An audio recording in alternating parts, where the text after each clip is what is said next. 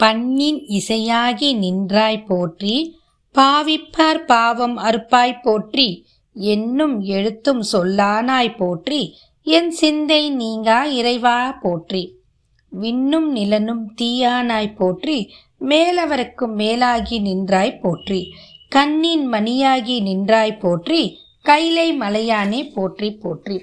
தெய்வங்களும் சித்தர்களும் இது உங்கள் தமிழ் பாட்காஸ்ட். வணக்கம். இன்னைக்கு நம்ம திருத்தலங்கள் வரிசையில் புதுக்கோட்டை மாவட்டத்தில் இருக்கிற ஒரு அற்புதமான சிவன் கோவிலை பற்றி தான் பார்க்க போகிறோம் அருள்மிகு பிரகதாம்பாள் உடனுரை கோ கர்ணேஸ்வரர் திருக்கோவில். இந்த இறைவனின் திருநாமம் கோ கர்ணேஸ்வரர் மகிழவனேஸ்வரர். இறைவி மரகதாம்பாள் மங்களநாயகி. தல மரம் மகிழம் மரம். இது வந்து ரொம்ப சிறப்பான சிறப்பு வாய்ந்த கோவில். தல சிறப்பு இதில் என்ன இருக்குன்னா இந்த தலம் உருவான காலம் ஏழாம் நூற்றாண்டு. கிபி அறநூறு முதல் அறுநூற்றி முப்பது வரை அப்படின்னு சொல்கிறாங்க திருக்கோக்கர்ணம் குடவரை கோவில் இதுதான் இந்த கோவிலோட ரொம்ப சிறப்பான ஒன்று. குடவர கோயில் அப்படின்னா செயற்கையான கட்டுமானங்கள் இல்லாமல் முழுமையான பாறை பகுதியை அப்படியே குடைந்து மண்டபங்கள் இறைவன் திருமேனிகள் என்று உருவாக்கப்பட்டவை.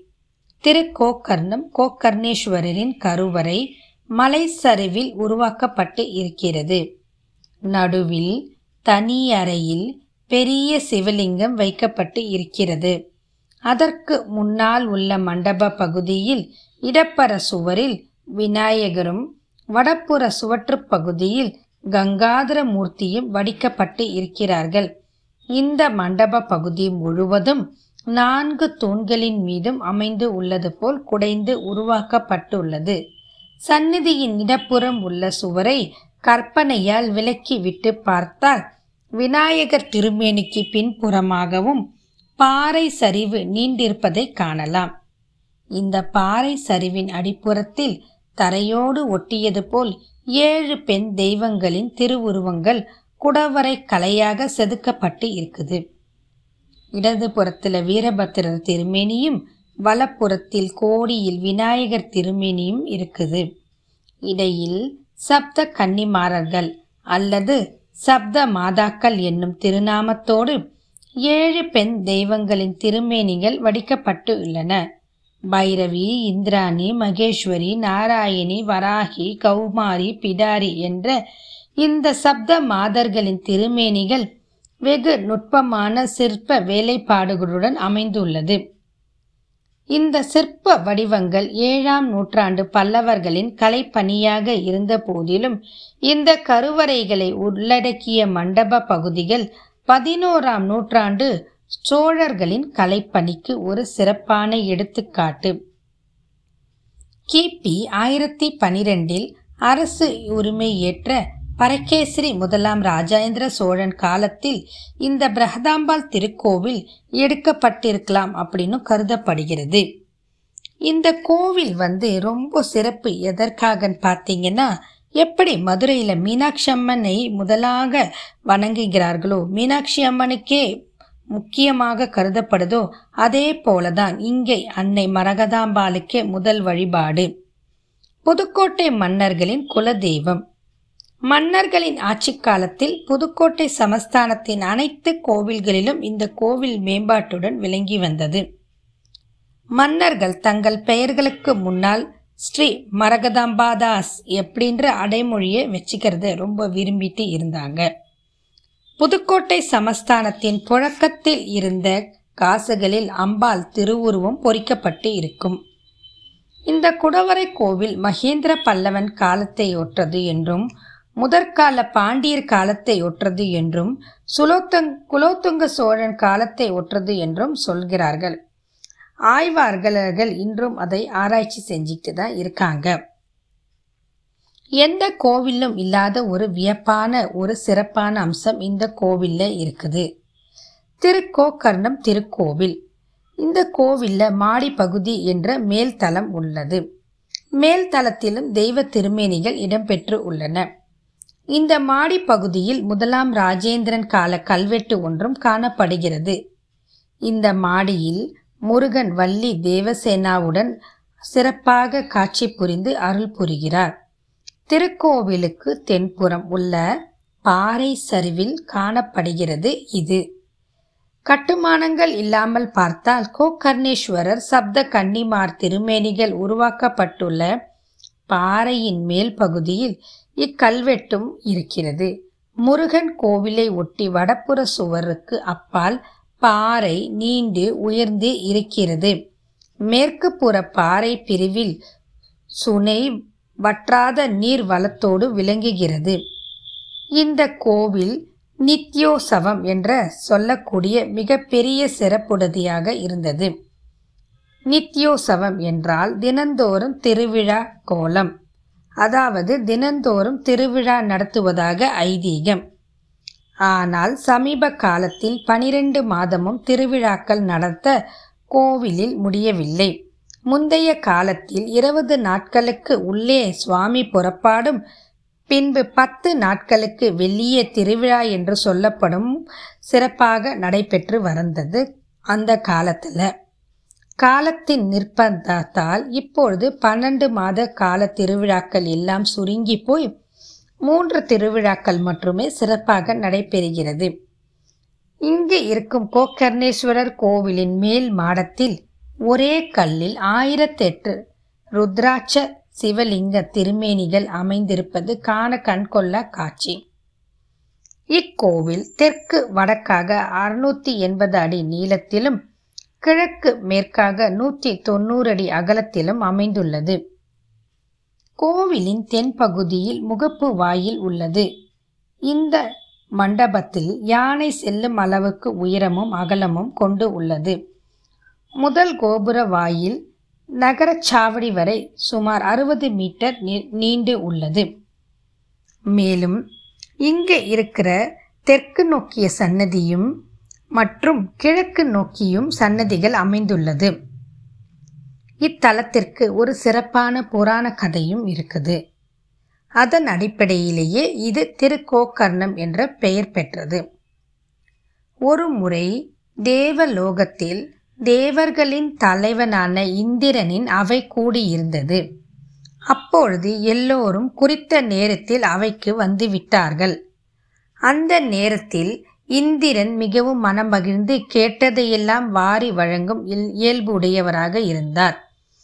அப்படி இருக்கும்போது அந்த நேரத்தில் ஒருவர் மட்டும் சபையில் கூடவில்லை. அது யார் அப்படின்னு பார்த்தா பசுவான காமதேனு பசு.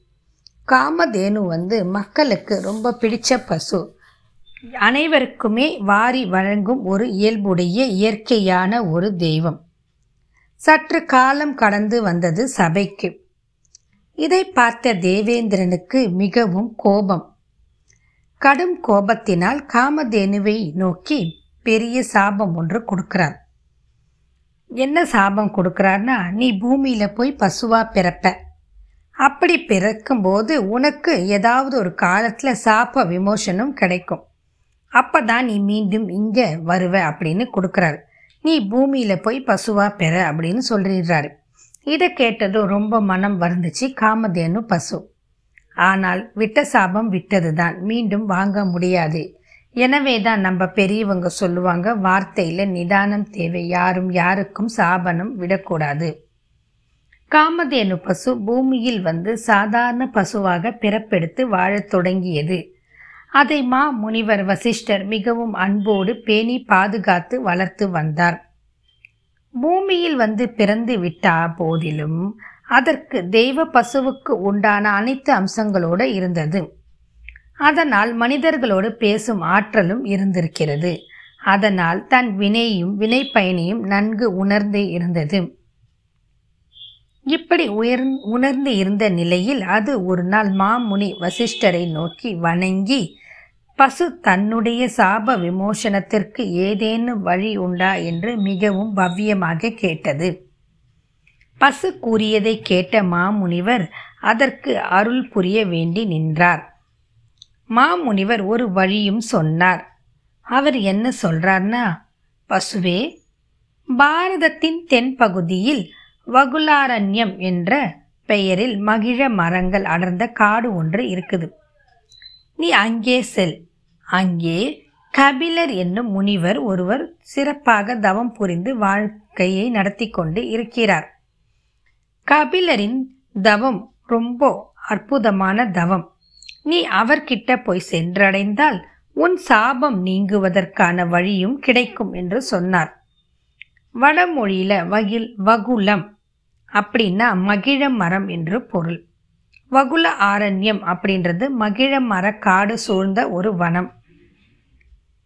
இந்த பசுவும் இந்த வசிஷ்டர் கூறியதைப் போல அங்க போச்சு அதாவது பசு வகுலாரண்யத்தை வந்து அடைந்தது.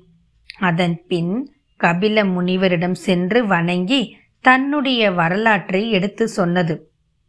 பசுவின் கதையை கேட்டு மனம் இறங்கிய கபில முனிவர் அந்த மகிழ வனத்தில் ஒரு சிவா ஆலயம் இருப்பதாகவும் அதில் வகுல வனேஸ்வரர் என்கின்ற திருநாமத்தோடு மகாதேவர் சிறப்பாக அருள்பாலித்து கொண்டு இருப்பதாகவும் சொல்லி தினமும் நீ கங்கை நீரால் வகுல வனேஸ்வரருக்கு அபிஷேகம் செய்து வந்தால் உம் சாபம் நீங்கும் என்றும் வழிகாட்டினார்.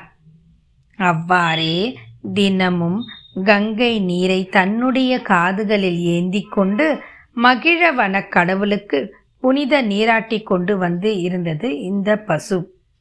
இப்படி இருக்கும்போது ஒரு முறை அது ஒரு கன்றையும் ஈன்றது. பாலூட்டி கொண்டு இருந்தது. வழக்கமான இறைப்பணியில் இருந்து தவறாமல் இளம் கன்றுக்கு பாலூட்டி கொண்டு இருந்தபோதும் தன் பணியில் இருந்து சிறிதும் வழுவாமல் காதுகளில் கங்கை நீரோடு தினமும் ஆலயம் சென்று இறைவனுக்கு அபிஷேகம் செய்யும் பணியும் தொடர்ந்து செஞ்சுக்கிட்டு வந்தது. இப்படி ஒரு நாள் காதுகளில் கங்கை நீரோடு அது மகிழ வனத்துக்கு வரும்பொழுது வரியில் ஒரு வேங்கை புலி அதை வழிமறித்தது. வேங்கை புலி பாய்ந்து அதை இரையாக்க காத்து கொண்டு இருந்தது. உடனே அதை தனக்கு இரையாக்கி கொள்ளவும் முயன்றது வேங்கை புலி. ஆனால் இந்த பசுவிற்கோ சற்றே வருத்தமும் வேதனையும் வந்தது. காரணம் என்னவென்று இப்பொழுது பார்க்கலாம். வேங்கையிடம் சென்ற பசு தன்னுடைய நிலையை எடுத்து கூறியது மிகவும் மன்றாடியது பசு. அது என்ன சொல்லுச்சுன்னா வேங்கை புலியே நான் சிவனுக்கு அபிஷேகம் செய்வதற்காக கங்கை நீரை சுமந்து வந்து கொண்டிருக்கிறேன். என்ன நீ இப்ப விட்டுடு. நான் போய் அபிஷேகத்தை முடிச்சிட்டு எனக்கு ஒரு சின்ன கண்ணுக்குட்டி இருக்கு. அந்த இளங்கன்றுக்கு பால் ஊட்டக்கூடிய ஒரு கடமையும் எனக்கு இருக்கிறது. எனவே அதையும் பசியாற்றி விற்று தவறாமல் உனக்கு இரையாக வந்து விடுவேன். என்னை நம்பு. நான் சொல்ல சொல் மாற மாட்டேன் என்று தயவு கூர்ந்து மன்றாடி அதற்கிட்ட கேட்டது. கேட்டு அனுமதிக்குமாறும் கேட்டுக்கொண்டது. இப்படி அது வேண்டிக் கொண்டதற்கு ஒரு காரணமும் இருந்தது. காரணம் சாப்ப விமோசனம் மட்டுமில்லை. கடமை தவறாத வேண்டும் என்பதும் அதனுடைய எண்ணம். சிவனுக்கு இன்னொரு பெயர் என்னன்னா அபிஷேக பிரியர். இந்த இறைவன் அபிஷேக பிரியர் என்ற திருநாமத்தில் இருக்கிறதுனால இப்போ அவர் இந்த பசுவுக்கு என்ன செய்கிறார்னு பார்த்தா ரொம்ப ஆச்சரியமான ஒரு உண்மை இப்போ நமக்கு புரியும். காரணம் இது வேங்கை புலி வந்து சிவனே தான் சிவன் வேங்கையின் உருவத்தில் வந்து இந்த பசுவை சோதிக்க எண்ணினார். காரணம் பசுவின் கடமையும் பக்தி உணர்ச்சியும் சோதிக்கவே அவர் இப்படி செய்தார். தனக்கு தினமும் கங்கை நீரால் திருமுழுகாட்டி வரும் பசுவின் பக்தியில் தன் மனதை பறிகொடுத்த எம்பெருமான் ஈசன் வகுலவனேஸ்வரர் அதை மேலும் சோதித்து இந்த சோதனையில் அது வெற்றி கொண்டு முக்தி பெற வேண்டும் மட்டும் அல்லாமல் அதனுடைய பக்தி உணர்ச்சியை பூலோகத்துக்கு எடுத்து உரைக்கவே இப்படி ஒரு திருவிடையாடல் புரிந்தார். அவர் வேங்கை வடிவெடுத்து வந்திருந்தார். ஆனால் இது அந்த பசுவிற்கு தெரியாது. எனவே அது அந்த புலியிடம் மன்றாடி நின்றது. பசுவின் விருப்பத்தை ஏற்றது வேங்கை புலி. உடனே அதற்கு வழியும் விட்டது. சொன்ன சொல் தவறாமல் இறைவனுக்கு அபிஷேகம் செய்துவிட்டு தன்னுடைய இளம் கன்றுக்கும் பாலூட்டி விட்டு வேங்கையின் முன்னால் இரையாக வந்து நின்றது பசு. பசுவின் வாக்கு தவறாத பண்பால் மகிழ்ச்சியடைந்த வேங்கை புலி ரூபத்தில் இருக்கும் எம்பெருமான் ஈசன் சிவபெருமான் ரிஷப ஆருடராக தன் தேவியோடு அற்புத காட்சி அளித்து அந்த காமதேன பசுவுக்கு நற்கதியும் புரிந்தார். வேங்கையாக உருமாறி சிவபெருமான் பசுவை வழிமறித்த இடம் திருவேங்கை வாசல் என்ற சிறப்பாக அழைக்கப்படுகிறது. பசு. தன்னுடைய காதுகளில் கங்கை நீரை கொண்டு வந்து இறைவனுக்கு திருமுழுகாட்டிய திருத்தலம் கோகர்ணம். கோ என்றால் பசு கர்ணம் என்றால் காது. இப்படி அது அபிஷேகம் செய்து தன் காலத்தை ஓட்டி பிற்பு நற்கதியும் பெற்றது. காதுகளில் சுமந்து வந்த நீரை இறைவனுக்கு அபிஷேகம் செய்து மீதி இருக்கும் அதாவது எஞ்சிய கங்கை நீரை காமதேனு பசு பாறையை கொம்புகளால் கீறி அதில் வடித்து சேமித்ததாம். அது கபில தீர்த்தம் என்கின்ற சிறப்பான திருநாமத்துடன் இன்றும் வழங்கப்படுகிறது. இன்றைய திருக்கோக்கர்ணம் கோகர்ணேஸ்வரர் கோவில் மலை சுனையாக வற்றாத பெரும் கருணையாக என்றும் விளங்கி கொண்டு இருக்கிறது இந்த கங்கா தீர்த்தம். கோகர்ணம் இந்த கோவிலோட முகவரி அருள்மிகு பிரகதாம்பாள் திருக்கோவில் திருக்கோக்கர்ணம் புதுக்கோட்டை மாவட்டம். இது ஒரு அற்புதமான சிவன் கோவில். இந்த கோவிலுக்கு போய் நம்ம இந்த அற்புதமான சுவாமியோட தரிசனத்தை மட்டும் இல்லாமல் சிற்பக்கலைக்கு பண்டைய காலத்து மன்னவர்களுக்கோட எடுத்துக்காட்டா இருக்கும். இந்த கோவிலோட அழகையும் ரசிச்சிட்டு நம்ம வரலாம் அப்படின்னு கேட்டுக்கிட்டு இந்த கோவில்ல இரு கரங்களோட வேண்டி பிரார்த்தனை பண்ணா அம்பாலும் சுவாமியும் எப்படி பசுக்கு நற்கதி கொடுத்தாங்களோ நமக்கும் அப்படி கொடுப்பாங்கன்னு சொல்லி இத்துடன் இந்த பதிவை நிறைவு செய்து கொள்கிறேன் மீண்டும் மற்றும் ஒரு பதிவில் சந்திப்போம். வாழ்க வளமுடன்.